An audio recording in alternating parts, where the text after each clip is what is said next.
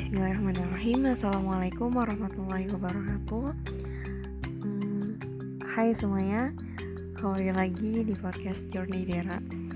Uh, Udah lama nggak uh, hadir di podcast Journey Dera Karena uh, agenda dan kegiatan sehari-hari gue sekarang mungkin lebih padat.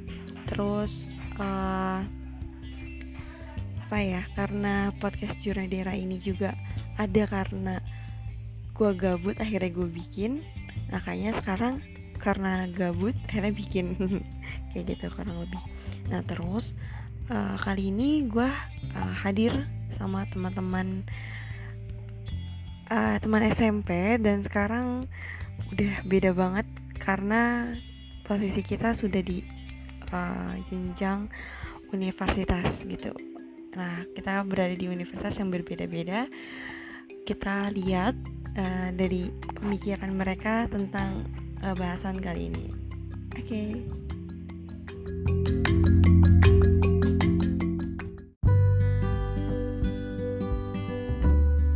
Punya masalah yang sama, punya masalah yang sama sama uh, di semester 5 ini gitu. Dan ternyata ya udah di tahap gila ini gue nggak tahu gitu harus kayak gimana lagi dan itu banyak banget itu. Dan gue di sini nggak sendirian gue di sini sama teman-teman gue boleh banget sih dikenalin ya gak sih kenalkan diri nama lo siapa dan oh ya teman-teman gue ini dari kampus yang berbeda dari gue dan bakal jadi bahasan yang menarik banget sih. Oke kenalin coba. Mulai dari aja. Halo semua. Halo. Siapa nih namanya? Nama gue Lili. Uh, gue sekarang semester 5 Dari... berbau bidang-bidang ekonomi. Wow. Sama nih kayaknya sama gue ya. Oke boleh lagi kenalan. Oke perkenalkan nama gue Vita. Gue juga dari uh, gue juga sekarang semester 5 dan dari keren banget. Uy. oke lanjut. Uh, nama gue Farah.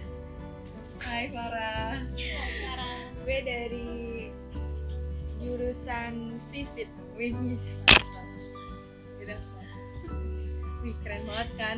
Teman-teman gue nih keren banget. Apa ya walaupun beda beda bidang beda prodi tapi uh, gimana ya punya permasalahan yang sama. Jadi kalau misalkan kita ngebahas satu hal langsung aja relate gitu sama kondisi yang ada gitu. Nah sekarang pun juga gitu sama. Oke boleh nih ada yang mau cerita? Aduh gak apa dari dari dari Vita dari Lili dari Farah. Yuris gak apa-apa uh, ngomong aja. oke. Okay. gue duluan ya. Ini nggak nggak usah jadinya um, gue sekarang semester 5 di jurusan yang berbau ekonomi.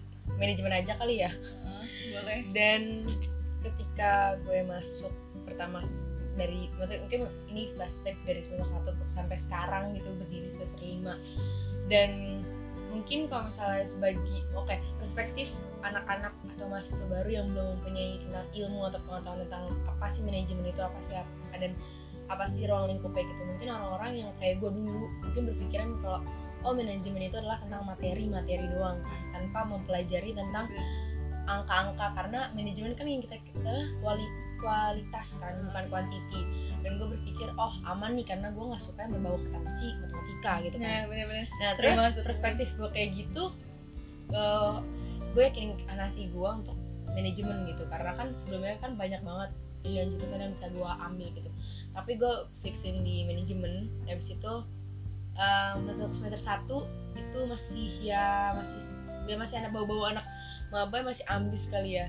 Dan um, di situ tuh se semenjak semester satu tuh gue udah nemuin dua sampai tiga dari sembilan mata kuliah itu yang berbau dengan hitungan.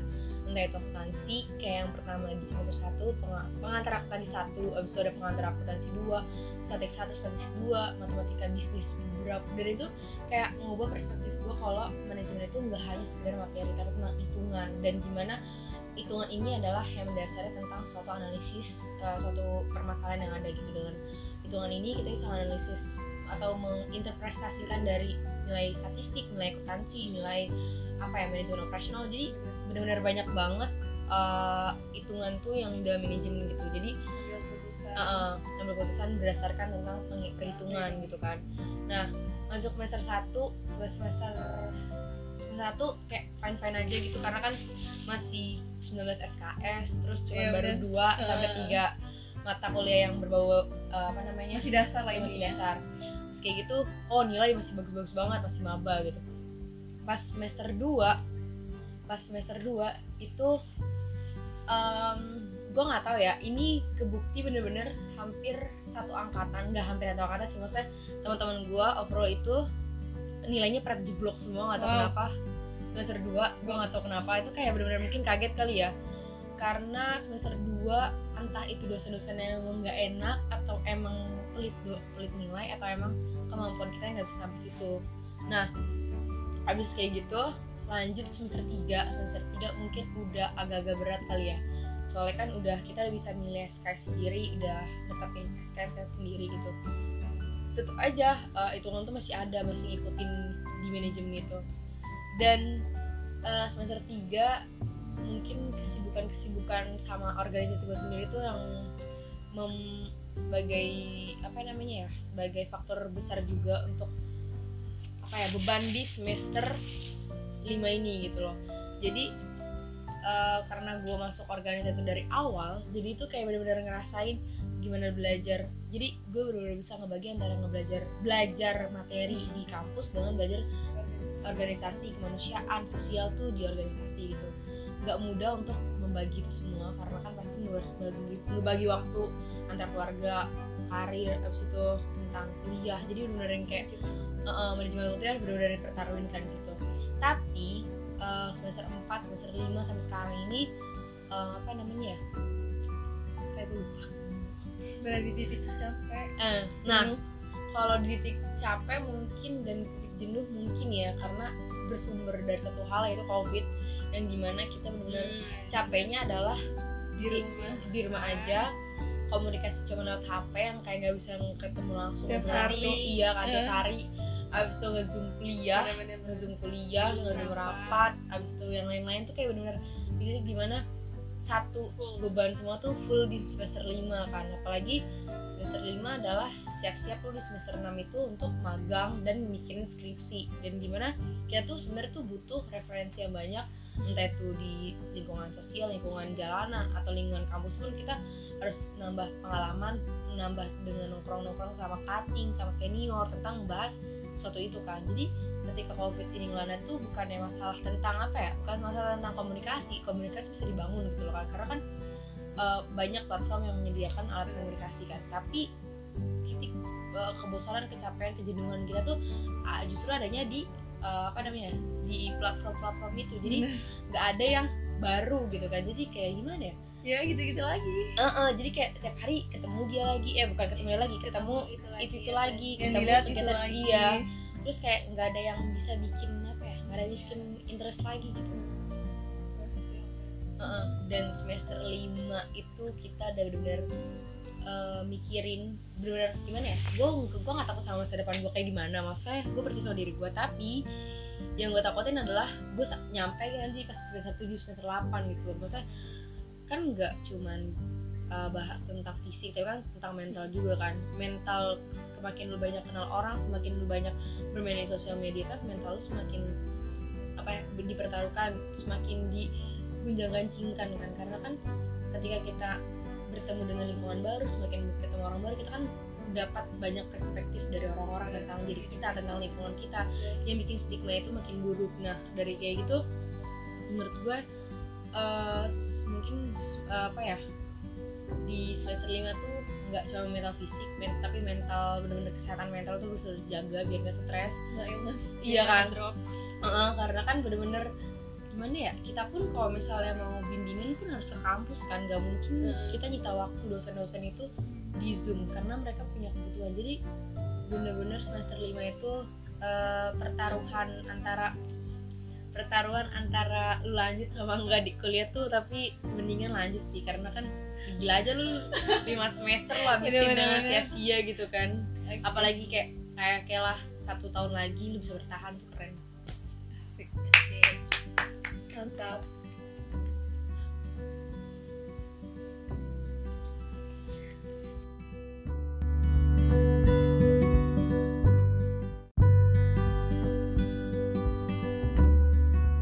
Pada tau lah gue masuk animasi juga karena bener-bener kayak bisa bener-bener awam banget. Jadi bener-bener gue nggak tahu nih jurusan ini sama sekali kan. Kayak gue udah pasrah aja sama jurusan ini mau mau ke depannya kayak gimana kayak jatuhnya kayak bukan salah jurusan juga sih. Di mana kalau orang salah jurusan bener-bener kayak ya udah harapan kayak nggak ada harapan lagi kan lu bakal lulus apa gimana. Tapi kalau kalau gue kayak mencoba juga nggak cuma buat apa kayak nggak pasrah gitu tapi ngejalanin. Heeh. ya lu udah udah udah jatuh eh udah udah jatuh gimana ya? Lu kalau udah kecemplung udah ya kecemplung lu ya mending kalian aja lu cemplungin gitu diri lo. Jadi gue juga kayak belajar juga kayak gue juga dulu kan lu lu pada tau lah gue dari SMK juga Hmm. jauh banget sama animasi kan. Kayak bener-bener awam banget dari dari SMK gue juga beda banget kan. Jadi gue juga belajar nih bener-bener belajar buat kayak uh, ngeyakinin diri gue nih. Biar lo jangan uh, nggak sia-siain waktu lo gitu di jurusan lo udah udah udah dikasih kesempatan buat bisa masuk di jurusan yang sekarang kan juga gak mudah gitu. Hmm. nggak cuma lu doang yang masuk jurusan itu kan. Banyak banget apalagi jurusan gue juga yang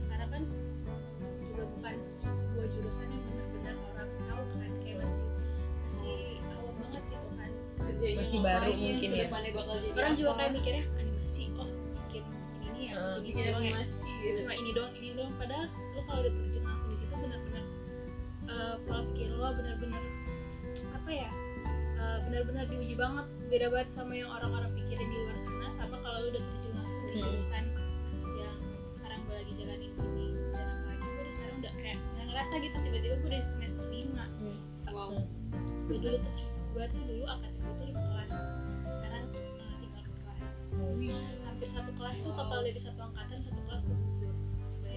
bayangin gila gila ya benar-benar tuh uh, di ini banget di apa kalau lu nggak kuat di jurusan itu pasti benar-benar Hmm. kayak daripada lu buang-buang waktu lu ya udah mending lu benar-benar udahan. Tapi kalau emang lu udah kecemplung lu lu yakin lu bisa nguatin diri lu lu bisa buat melanjutin atau nyelesainnya gue yakin pasti lu pada juga juga bakal bertahan uh, sampai nanti berarti ini kayak ngubah perspektif yang kayak dari orang bilang materi lebih sulit atau hitungan lebih sulit atau praktek lebih sulit mungkin kayak ketika lo nggak pernah masuk ya nggak usah komen gitu. Maksudnya kayak kayak misalnya gue dulu mandang kayak eh, apa ya oh materi lebih gampang oh, ini lebih gampang. Tapi ternyata pas gue kayak banyak dengar perspektif orang bahwa eh, justru praktek ini yang lebih susah gitu loh. Karena pasti gini ketika kita nyelesain materi eh, misalkan opini lo apa gini kita tulis gitu.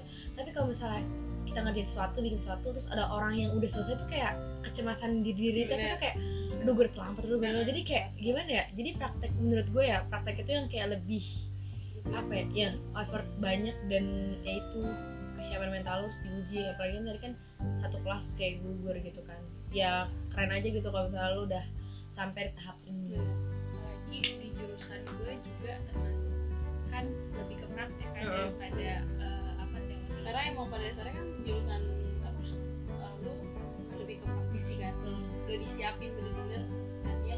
udah siap gitu ketika pada lu mikir tapi Hmm. lebih dari dari univ lo ya lu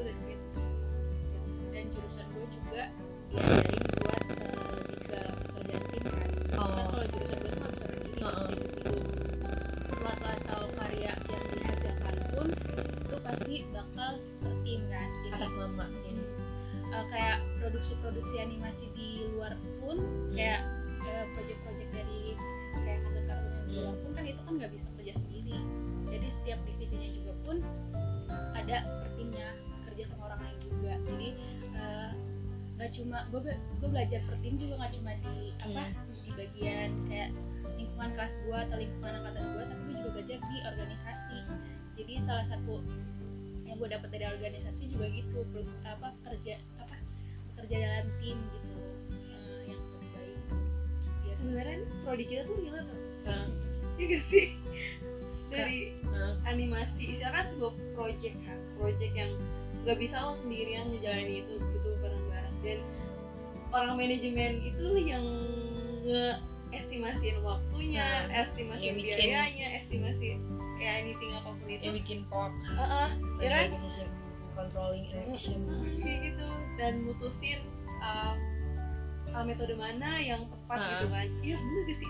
Relate jadi kayak dan kalau apa namanya di bercemplung di dunia organisasi yang kayak ya Iya. itu maksudnya eh, di, kehidupan pun relate di dunia kampus pun relate gitu. Dan ini sih yang mau apa yang mau gue sampein jadi lo pernah gak sih kayak ngedengar orang "Ah, lo ngapain sih kuliah ya? Intinya lo bakal sama aja lo jadi pekerja jadi orang-orang yang kayak nggak kuliah gitu. Hmm. terus apa bedanya? Dan itu yang pengen gue sampein di podcast gue kali ini.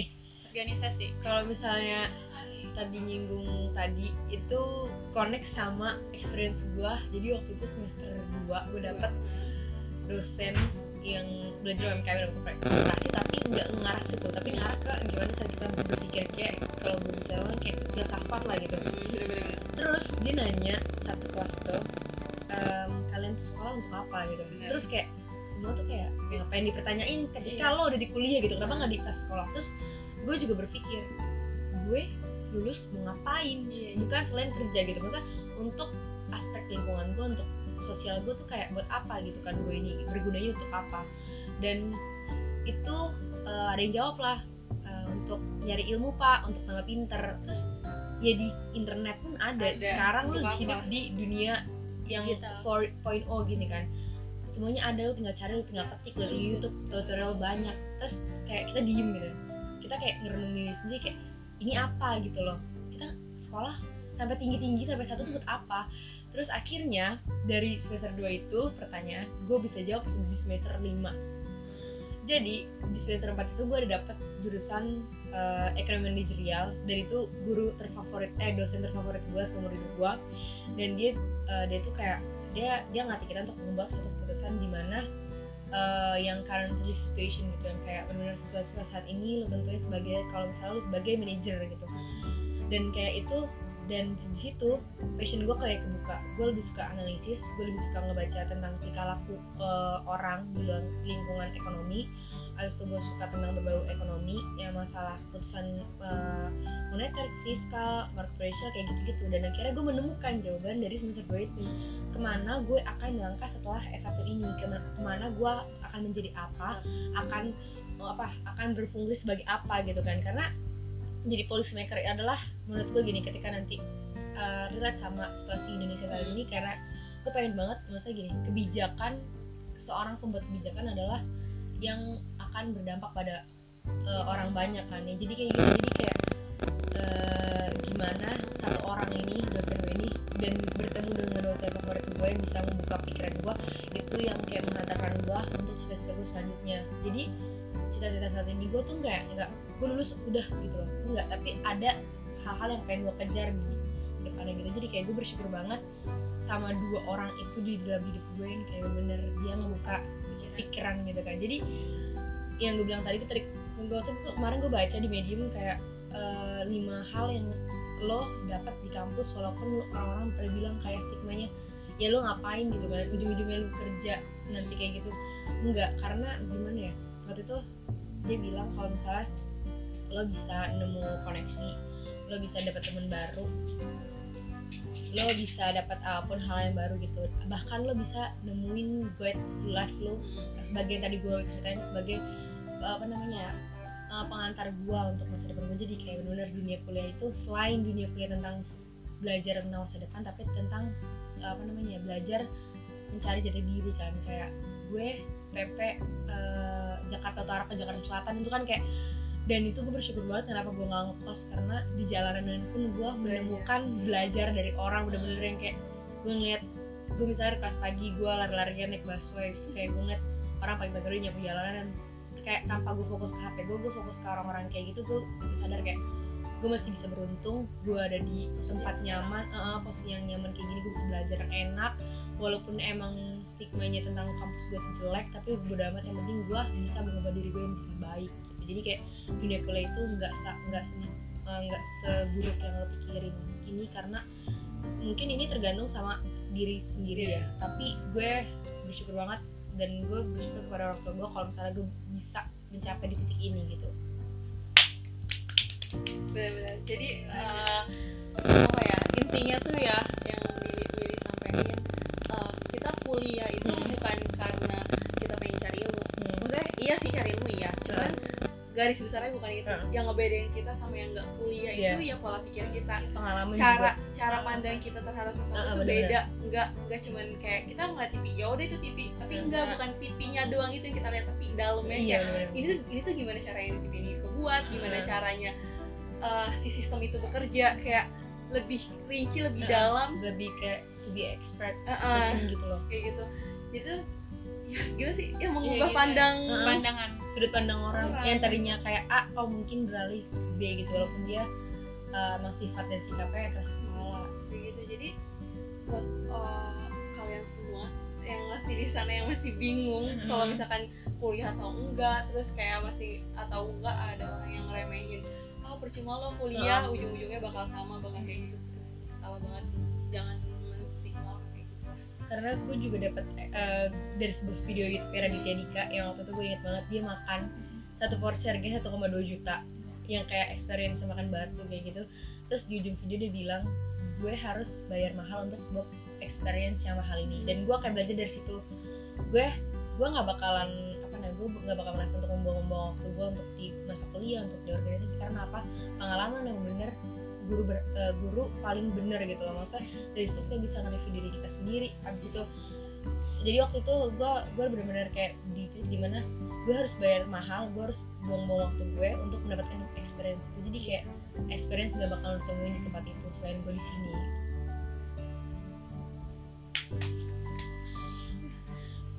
Benar-benar membuka pikiran banget ya. Terus?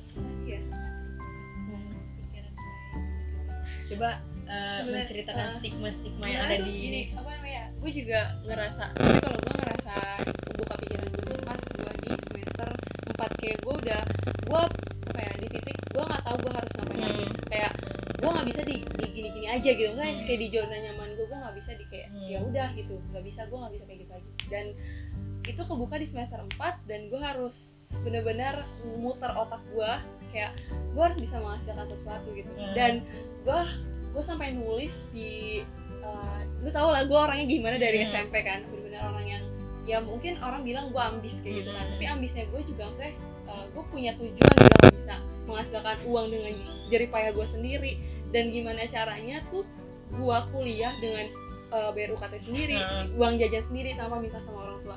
Dan itu menjadi kayak kebanggaan buat diri gue sendiri ketika gue kuliah uh, apa namanya ketika ketika gue kuliah dan yang lain itu nggak kuliah. Dan di situ yang ngebedain gue sama mereka kayak gitu. Hmm. pola pola pikir kita pandangan kita terhadap sesuatu itu beda beda dan kayak eh, jadi privilege gitu gak sih?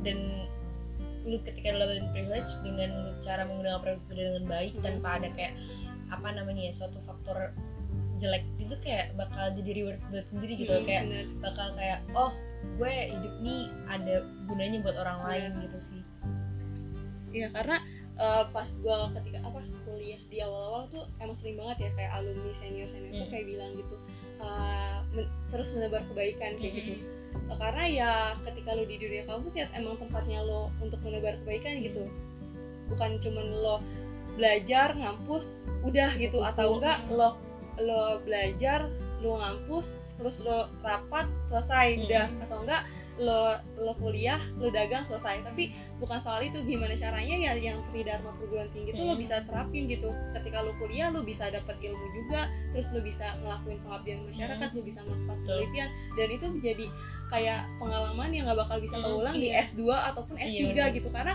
ketika kita di S1 ini tuh bener-bener apa ya tempat yang bener-bener kita berubah Semuanya dari ada, eh, gitu. dari remaja menuju proses nah pendewasaan ah, iya bener-bener iya gak sih gue ngerasa kayak gitu sih jadi sekarang kayak ngerasa ngerasa beda banget dari zaman lu Ah, baru SMP. bener-bener. dari SMP SMK tiba-tiba pas di kuliah tuh kayak pola pikirnya bener-bener beda Iya. banget beda dan ya dan itu juga diakui sama orang sekitar kita tahu Hmm. gak sih terus juga uh, di semester tadi kan ngomongin semester 5 ya kan di semester 5 ini juga gue nemuin uh, orang-orang yang bisa ngebangun diri gue lebih Nah, lebih lebih baik. lebih dari sebelumnya kayak dari uh, pola pikir gue terus kayak tentang gue pernah cerita juga sama si uh, Delvita masalah uh, kepribadian kayak gitu itu tuh bener-bener yang jadi apa ya ilmu ilmu buat gue ngembangin diri gue Heeh. gitu karena gue tertarik sama kata-katanya Ayudhya gitu kalau misalkan gue pengen kembali lagi kalau gue pengen kembali di umur 20 tahun. Karena gue pengen bilang eh, dia bilang gini eh, apa ya lu harus bisa menghasilkan sesuatu Nah, boy iya, gitu. iya. lu harus iya bisa benar lebih dari Dari- gitu. Gitu lu jangan jangan stuck di situ aja. Harus lari sekencang mungkin daripada yang dari lain. dari zona nyaman. Iya gue pengen berkarya yang lebih kayak gitu. Dan ya alhamdulillahnya di umur 20 ini tuh enggak gue belum 20 ya maaf. Maaf aja ya Gue juga belum. Gue doang. Ya jadi kayak eh, oh jadi ternyata Allah tuh kayak nge-skenarioin Hmm, gue iya. melewati tahap-tahap tahap-tahap ini untuk ke tempat ini Iya, gitu.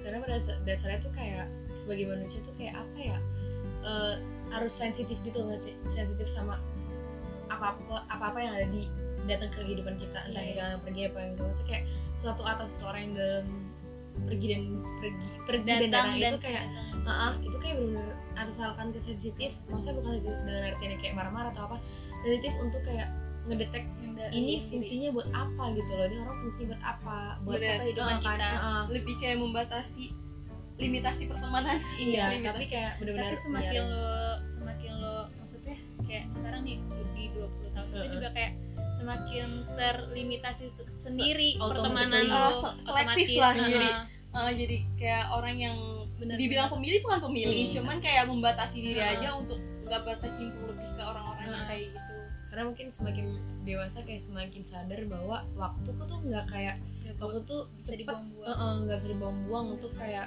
ya gue masa gue flashback lagi ke Iya. umur-umur kayak gini nggak mungkin dan masa gue kayak oh gue nggak kayak di di mana tuh umur 20 dan kayak umur-umur segini tuh udah ngerasa kayak gue harus fokus sama diri gue dan sesuatu yang ada di depan gue gitu nggak yang cuma kayak nongkrong atau apa kayak gitu tapi yang kayak ya nongkrong tapi asal ada isinya gitu Bener. asal yang di pengalaman yang diambil coba kalau dulu kita ceritakan dengan stigma stigma anak animasi, Animasi tuh kayak banget, gimana nah. balik lagi biasanya gitu tuh kan anak animasi kan cenderung anak seni gitu Iya. kan yang pikirannya tuh uh, lebih liar.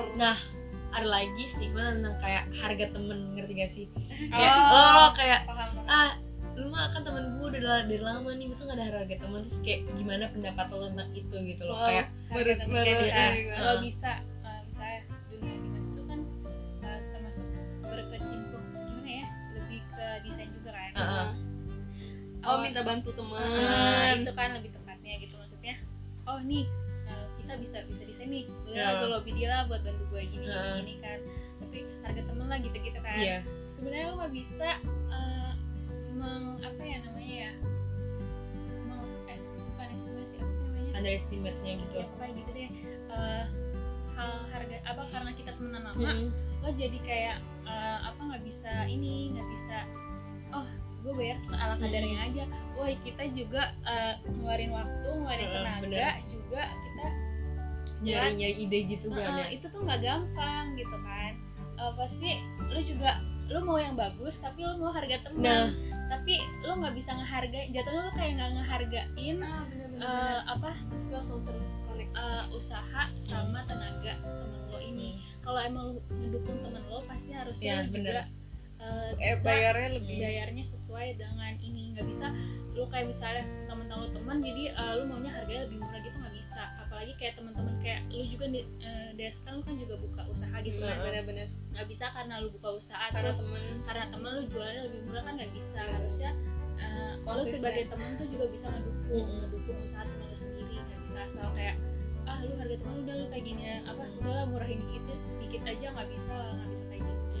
Bener karena ketika lo udah bisa menghargai karya itu ya berarti lo harus ngehargain it- eh, teman lo itu sebagai ya profesional aja. Kalau misalnya eh, teman lo menjual ya lo sebagai pembeli ada etikanya kan dan dan itu yang menjadi pembeda apa lagi-lagi itu jadi pembeda ya Ya. pembeda dari kita yang kuliah dan enggak Ya. gitu karena kalau misalnya kita kuliah kan kita udah dapat ilmunya terus kita Bener-bener. terapin kita kita kan nerapin itu pakai ilmu loh Oh. gitu kan nah orang ngebayar kita mahal karena ya ilmu kita itu dan hasilnya juga lu mau lu mau yang bagus lu mau yang sesuai sama ekspektasi tapi lu maunya bayar yang murah doang Iya. nggak bisa kayak gitu karena nggak setiap orang itu punya ide kreatif walaupun dia punya kreatif tuh mahal iya cuy. bener.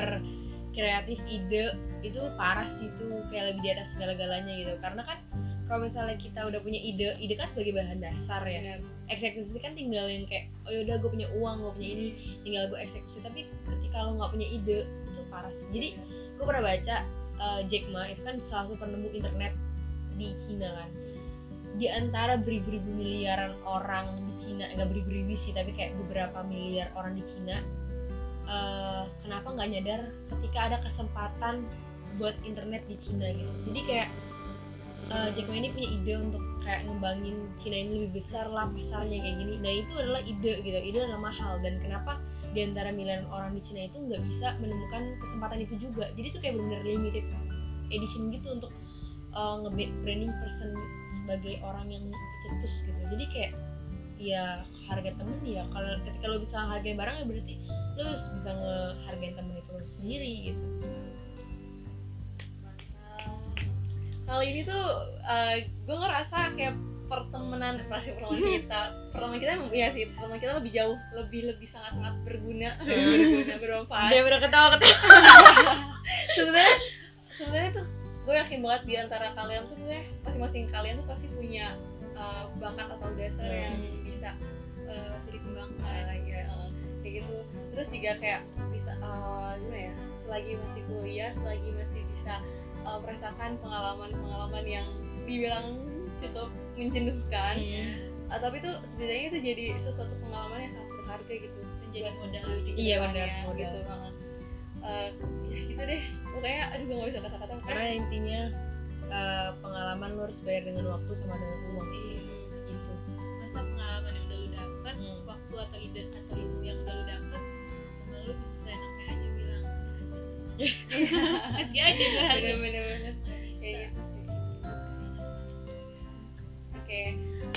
Wah keren banget lah pokoknya. Gue nggak bisa kata-kata lagi. Pokoknya eh, iya sih karena gue dibilang sama mereka gitu. Pokoknya di podcast gue kali ini outputnya harus open minded gitu. Eh. karena ya untuk apa gitu? Gue gue udah udah apa ya kayak nggak mau kayak gitu-gitu aja gitu Hmm. pengen sesuatu hal yang berharga berguna untuk orang dan akhirnya orang itu merasakan apa sih apa ya insight lah yang Eh. masuk gitu kan ada dampak dirinya. lah gue Heeh. hidup gitu Uh, terus kayak sama-sama berproses sama-sama terus berkembang sampai akhirnya ya lo bisa mencapai Capai. tujuan lo itu ya walaupun tadi lagi walaupun lo beda prodi kan setidaknya lo masih kan sekarang kan zamannya bukan zaman saingan lagi kan Hmm. tapi zamannya lo uh, bisa berkolaborasi collab collab ada inovasi cus jadi dari itu.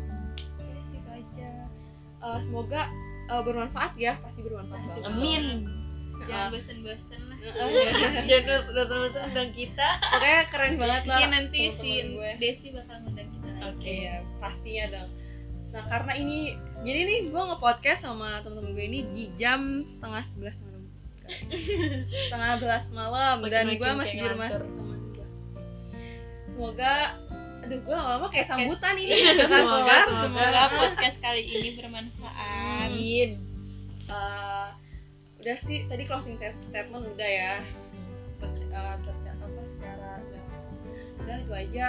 Eh, kurang lebih mohon maaf. Assalamualaikum warahmatullahi wabarakatuh. Dadah. See you next time. Terima Terima kasih.